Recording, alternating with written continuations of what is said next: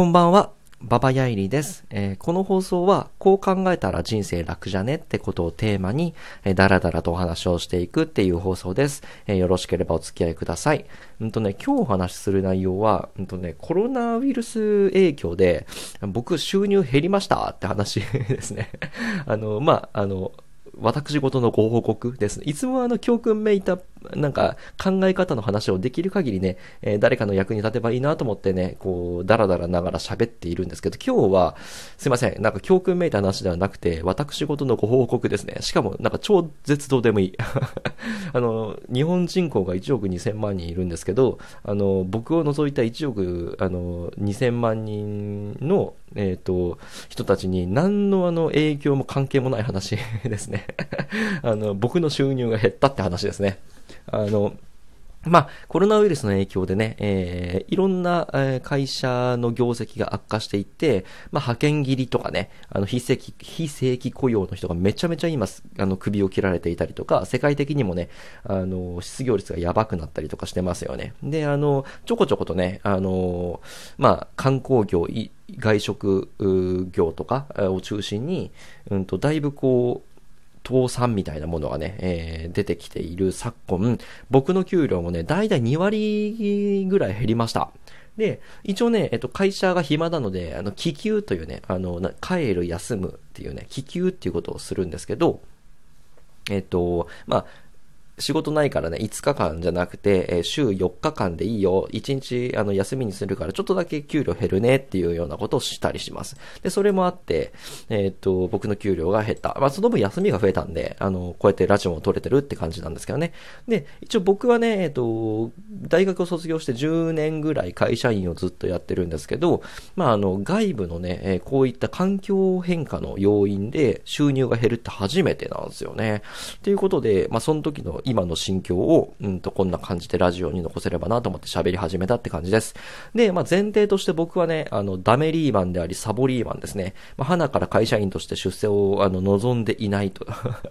ぶっちゃけ高収入でバリバリ働くみたいなタイプでは全くないですね。あの、適当にダラダラね、えっ、ー、と、適当な収入を得ながらね、えー、食っていければなっていうふうに考えてます。で、けどね、さすがにちょっと危機感を覚えたなっていうのが、ね、今回のあのコロナウイルスショックですね。で、まあ、こういうね、あの、ウイルスショックっていうのはね、100年に1回あるんですよ。で、前回がね、あの、まあ、1918年ぐらいのスペイン風邪っていうね、第一次世界大戦中ぐらいに流行ったやつで、まあ、インフルエンザの一種なんですけど、あの、世界でだいたい5000万人ぐらいの死者を出したっていうね、えー、もう、あの、もう完全にもう、あの、ワールドパンデミックですね、えー、っていうのがあったっていうね、まあ、100年前にもそういうことが起きて、今100年後になって2020年で同じようなことが起きてるという話ですね。で、あの、僕はね、クズ人間なので、あの、多少収入が減ったとしても、あの、100年に1回のこんな珍事を経験できるっていうのはラッキーだと思うっていう あの、ダメなやつなんですよね。こんな100年に1回のね、あの、パンデミックを経験できる世代ってなかなかないじゃないですか。っていうことで、あの、まあ、頭がしっかりした、まあ、アラサーのうちに、あの、こういう、こう、あの、ありえない、普通じゃありえないっていう状況、みんな外出自粛なんて初めての経験なので、これ経験できたって結構幸運だなと勝手に思ってたりします。まあ、ただ、あの、観光業とかね、外食業とか営む人にとっては、今の僕の発言って相当バカ野郎野郎だと思うので、ほんとすいませんって話です。で、一応ね、10年に1回ぐらい、今100年に1回のウイルスパンデミックの話をしたんですけど、10年に1回、あの、世界的な危機、経済危機っていうのはね、結構起きるんですよね。で、今2020年でコロナショックが起きてますけど、えー、前回が2009年かな、あの、リーマンショックっていうね、えー、のがね、金融危機がありました。それも一応世界恐慌的なね、あの、世界の経済危機っていうのが起きたよって話がありますよね。ただ、あの、まあ、リーマンショックとこのコロナショックって、もう全然毛色が違うので、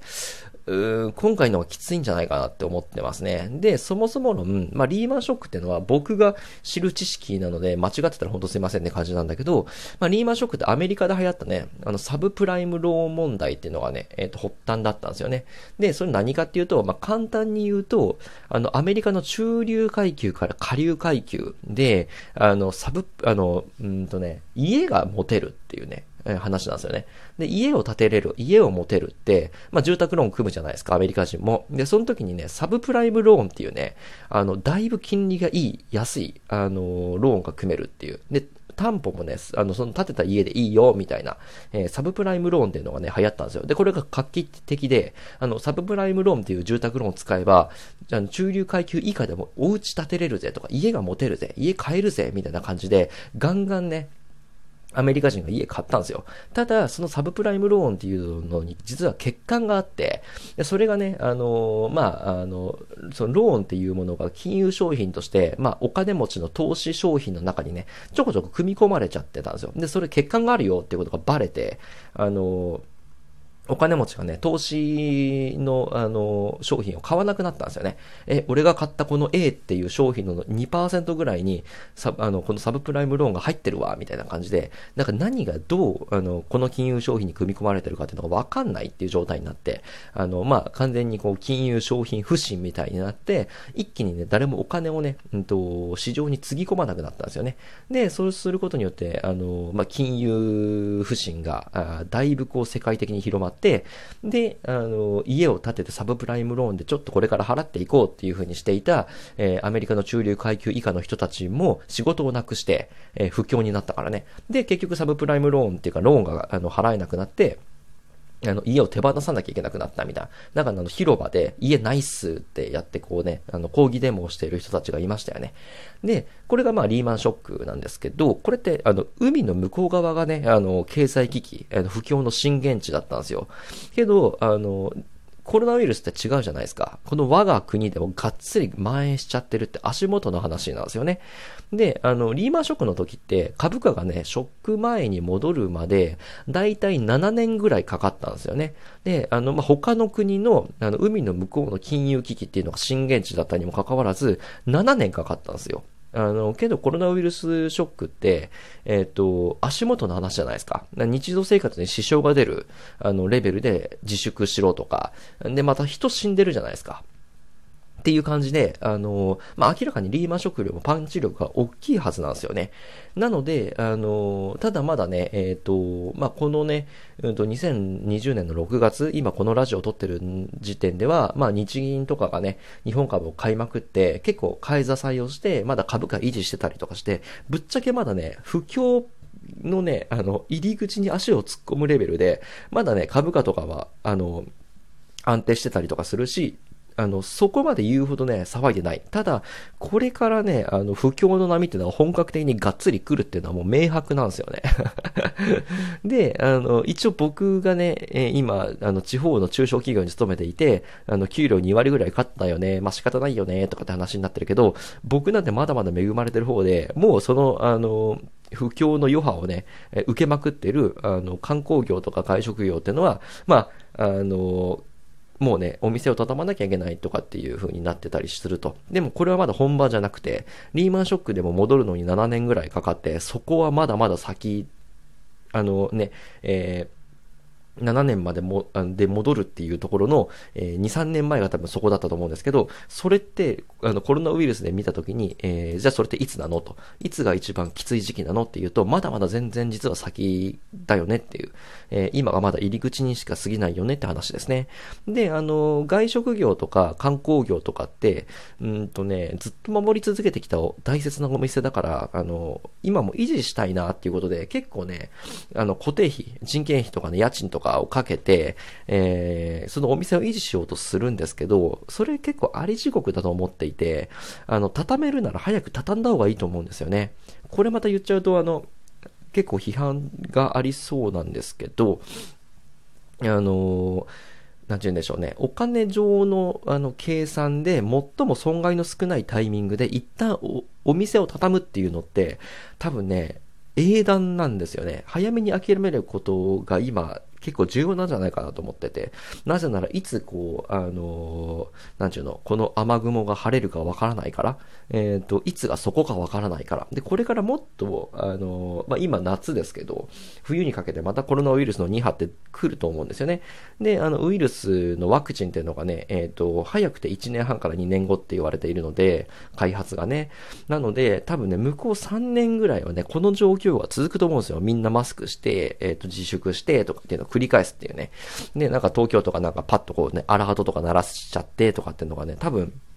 あの、続くと思うので、うーん、無理だと思うんですよね。今の人件費と、あの、家賃をずっと払い続けたまま、えー、外食業とか観光業とかがやり続けるのって。だから、ある程度ね、あの、生産できる、あの、余力、体力があるうちに、うんと、一旦とりあえず閉めるっていうね。で、また、あの、経済が元気になったら再開するっていう風にやった方が、